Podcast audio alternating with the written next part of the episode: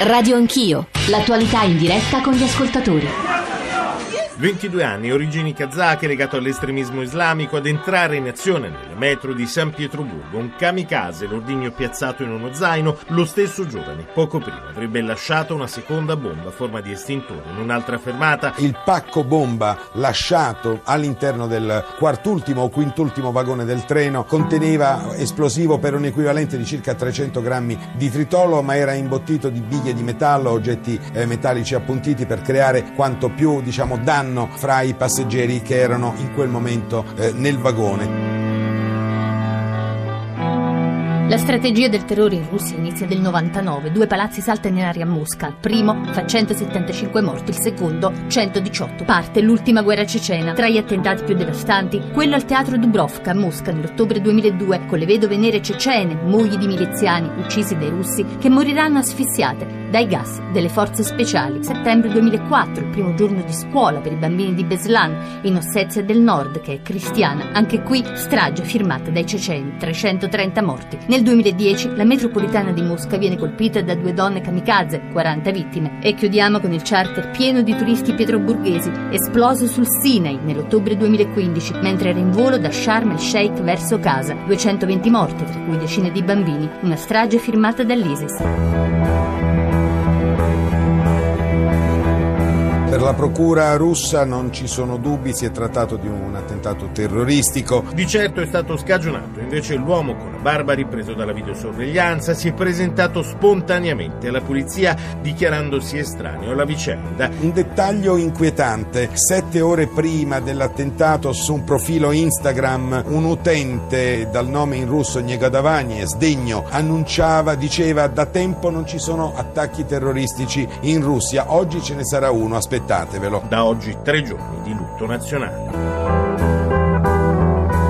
Sono le 8.38, buongiorno e benvenuti all'ascolto di Radio Anch'io, Giorgio Zanchini al microfono, come sapete un altro attentato, un'altra strage, questa volta a San Pietroburgo. Avete sentito le ultime notizie al giornale radio delle 8, la nostra copertina ricostruiva anche l'affannoso racconto di queste ultime ore e io leggo da un'ansa di pochi minuti fa, eh, battuta peraltro durante il nostro GR, quindi è una notizia che già conoscete, il kamikaze della metropolitana di San Pietroburgo è un cittadino russo di origine kirghisa, secondo l'interno intelligence del, del Kirghizistan, la matrice resterebbe ancora incerta eh, fra eh, jihadismo globale, nazionalismo ceceno, forse è più corretto dire eh, Emirato del Caucaso, le domande, soprattutto nel caso degli attentati di quella che è stata definita da tanti analisti stamane sui giornali una scia ininterrotta di sangue che ha colpito la Russia in questi, in questi decenni, resta come vi dicevo difficile da esplorare, le domande si moltiplicano in queste ore, quali effetti avrà sul potere del Cremlino, che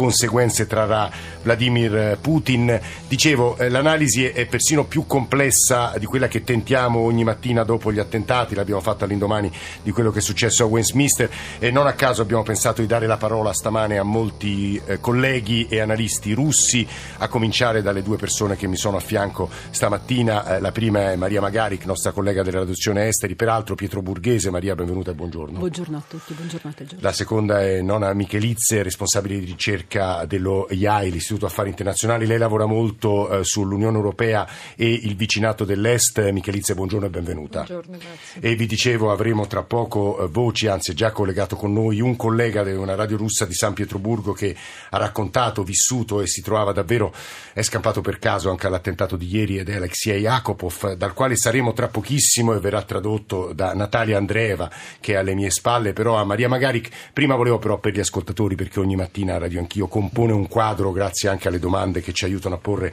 gli ascoltatori, alle loro testimonianze, alle loro riflessioni, 335 699 2949 per sms, whatsapp, whatsapp audio, radio anch'io, chiocciolarai.it per i messaggi di posta elettronica, ancora l'account su Twitter, i social network. Prima di andare da Alexei Akopov, volevo però domandare a Maria Pietro Burghese e qualche cosa su quei luoghi e so che poi tua madre e tua nonna, tu hai avuto anche una grande ansia legittima nelle ore che, insomma, successive all'attentato. Assolutamente Maria. sì, perché miei abitano proprio lungo la linea blu della metropolitana che ogni giorno quotidianamente prendono centinaia e migliaia di persone, colpita proprio nell'orario del rientro dei bambini a scuola. Sicuramente mm, tanta emozione eh, nel chiamare eh, a casa e tutta la città era estremamente compatta, estremamente compatta, ferita al cuore.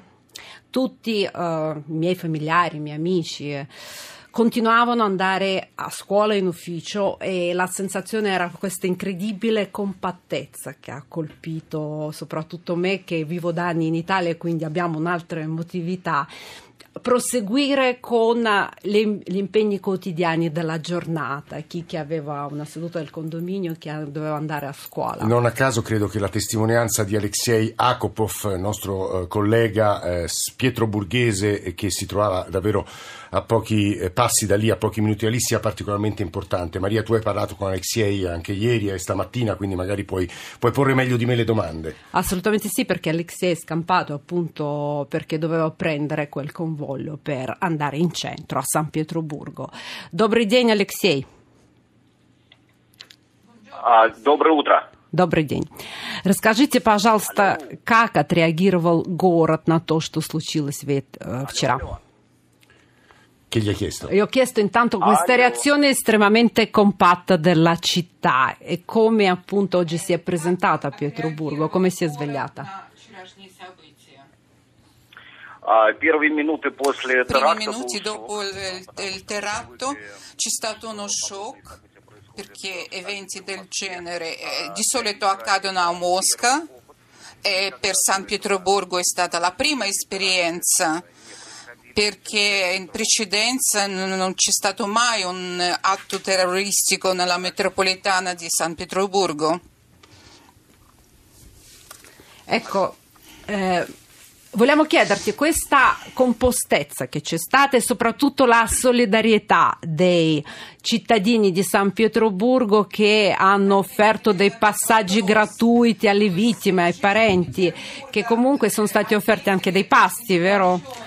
Предлагали бесплатно подвозить людей и даже предложили питание тем, кто нуждался в этом.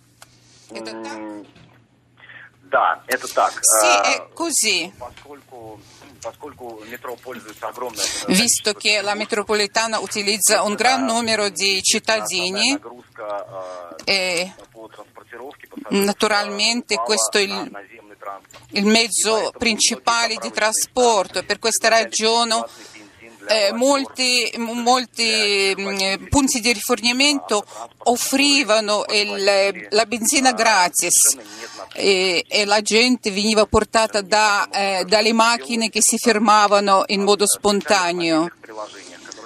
E, mm, ci sono applicazioni eh, eh, dove, eh, che, che si usano per evitare ingorghi e autisti eh, mettevano lì eh, i dati dove andavano e quanti passeggeri potevano trasportare. La stessa cosa è successo nelle ehm, reti sociali, Facebook, da dove e dove e quanti passeggeri eh, loro possono trasportare.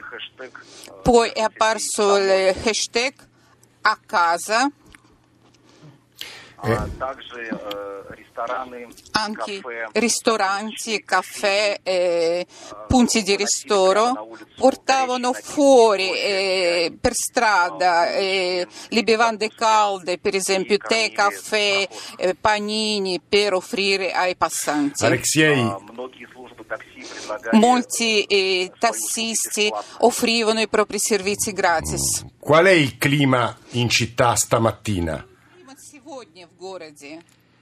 А, Сегодня довольно безлюдно. Oggi è abbastanza eh, deserto perché la gente è molto preoccupata.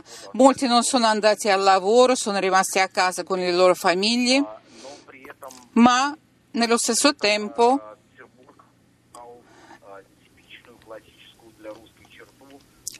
ha, es, ha espresso un tratto molto importante eh, per i russi, cioè che noi siamo capaci a raccogliersi molto eh, velocemente.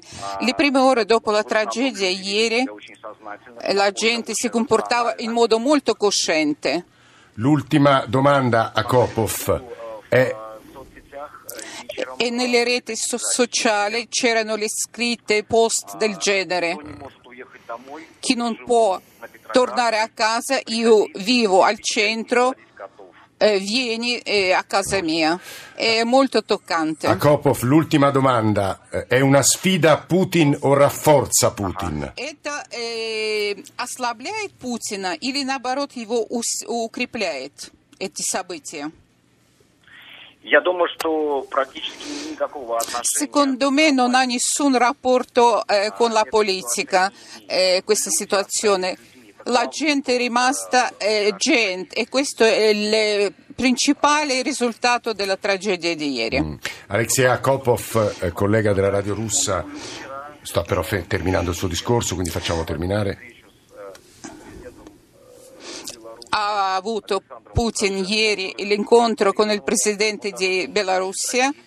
eh, poi ha visitato il luogo della tragedia, ha deposto eh, fiori che è stato organizzato dai cittadini.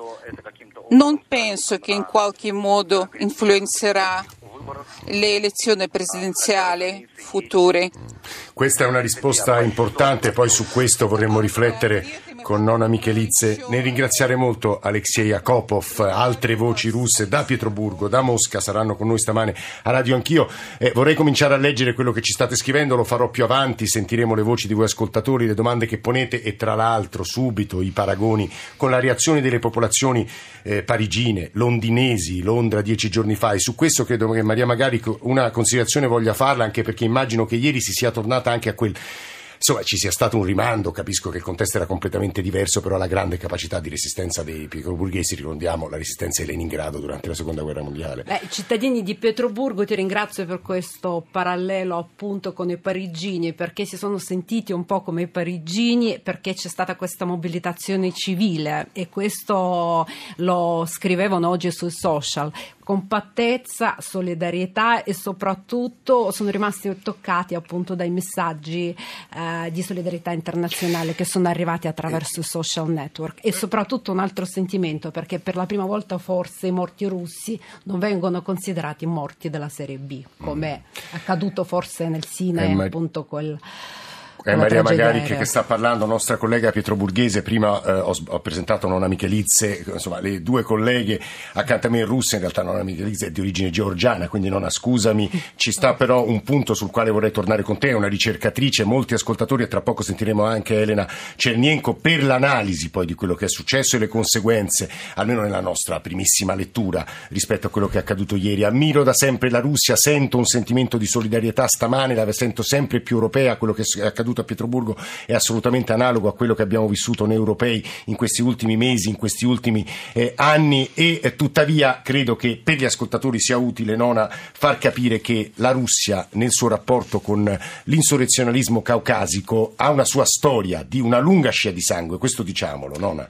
Esatto, per questo penso che questo atto terroristico ha a che fare con la politica ah, e avrà le conseguenze politiche, ah, anche perché si, si tratta della politica interna russa, si tratta della politica russia che conduce nel Caucaso del Nord, quindi mh, diciamo che il terrorismo caucasico non si inserisce nel tradizionale terrorismo internazionale come conosciamo noi, non si inserisce alle operazioni contro a terrorismo internazionale. Quello che succede ah, nel Caucaso del Nord sappiamo che la storia risale anche ai movimenti indipendentisti ah, de- della regione. Ah, durante questi anni purtroppo non è stato fatto abbastanza per cambiare situazione interna delle regioni ehm, repubbliche autonome eh, del Caucaso del Nord. Intendo la situazione economica, la situazione delle infrastrutture, non è cambiato lo stile de- del governance dal centro. Centro che non aiuta a combattere il radicalismo uh, che è pure della... molto presente. Sappiamo che ci sono almeno Esatto. 5-7 mila uomini, poi il calcolo è difficile, sono andati in Siria a combattere.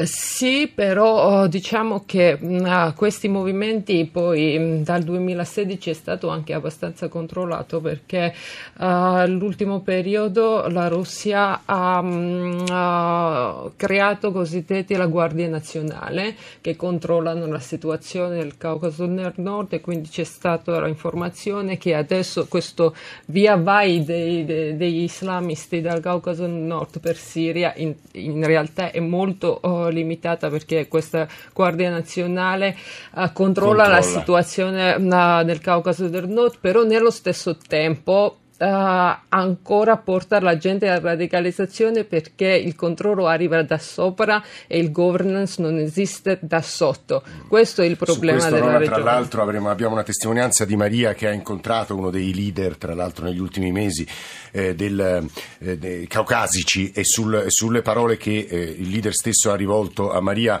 torneremo, però c'è una domanda che vorremmo porre, alla luce anche di quanto le agenzie stanno battendo minuto dopo minuto, cioè si va eh, rifinendo, perfezionando quanto abbiamo detto durante il GR all'inizio di Radio Anch'io, sarebbe un kirghiso che aveva ottenuto cittadinanza russa il sospetto attentatore della metropolitana, peraltro un sospetto kamikaze di San Pietroburgo eh, con eh, 11 morti, ma le autorità locali parlano di 14, 40 feriti, alcuni eh, gravissimi, eh, perché la domanda che ci stiamo ponendo un po' tutti in queste ore è sulla matrice, appunto, caucasica, l'Emirato del Caucaso oppure jihadismo internazionale. Capisco che possa sembrare persino capziosa come tipo di domanda, eh, ma, ma va posta Maria e poi la, la- la chiederemo a Elena Cernienko. Maria. Diciamo che le ipotesi al momento sono tutte aperte. Per esempio, adesso l'ultima notizia battuta dalle agenzie del fatto che si tratta di un eh, russo, di un kirghiso, insomma, però c'è l'origine russa di questo presunto attentatore fa pensare a un'internalizzazione del fenomeno jihadista,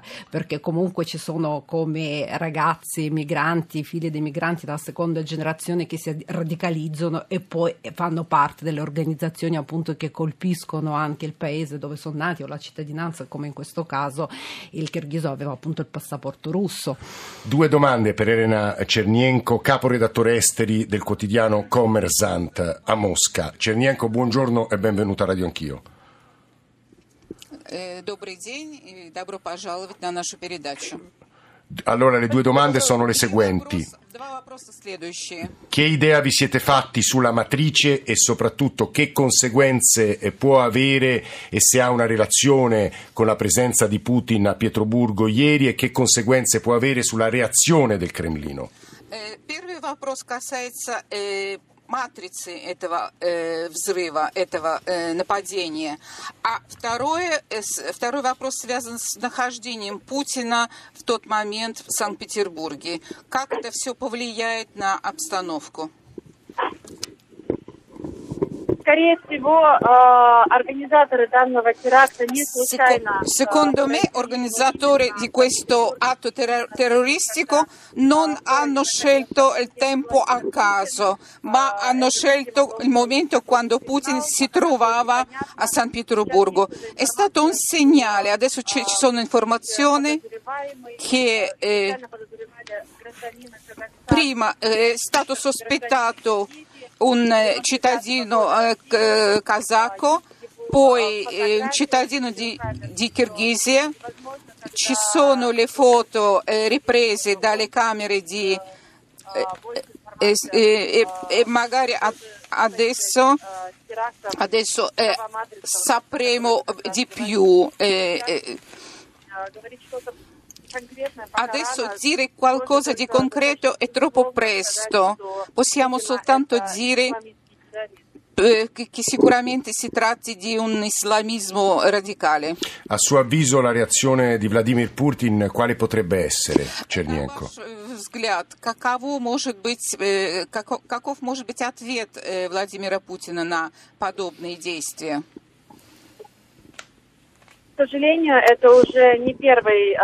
Purtroppo questo non è il primo atto terroristico in Russia negli ultimi anni. E ai tempi di Putin non è la prima volta а, всегда были связаны с э, попыткой как-то а, более активно бороться. E la reazione è stata eh, mm, eh, tentativi di- de- della lotta più attiva, più intensa contro eh, questi movimenti. Eh, mm, mm, magari qualcuno aspetta eh, le, le misure politiche tipo infor- eh, limitazione dell'informazione eh, in internet eh, perché internet serve anche per diffondere queste, questa informazione ma eh, parlare di questo è ancora troppo presto. Giustamente Elena Cernienko ci invita alla prudenza, eh, usa l'espressione prematuro, la ringraziamo molto per questa lettura appunto cauta. Io aggiungo a informazione degli ascoltatori, l'hanno sentito nella nostra copertina, ah, ma dopo i terribili attentati dell'inizio del 2000, eh, quello al teatro Dubrovka, quello a Beslan eh, tra l'inizio di settembre del 2004 con 330 morti, ricordiamo che il 27 novembre del 2009 è deragliato il Mosca-San Pietroburgo per un attentato 28 morsi. Eh, marzo 2010 la metro di Mosca colpita a due kamikaze, 40 morti. Gennaio 2011 un kamikaze all'arrivo eh, dell'aeroporto Mosca-Demedovo eh, provoca 37 morti. Maggio 2012 14 morti in Dagestan per un'autobomba. Dicembre 2013 kamikaze su un bus a Volgograd, 14 morti e poi l'Airbus citato poco fa eh, da Nona Michelizze ehm, o, o, da Maria Magari, a Sharm el Sheikh con 217 morti. Nona eh, Michelizze, riprenderei quanto ha detto la Cernienko, abbiamo pochi secondi, è una lettura secondo te condivisibile quella de, della Cernienko?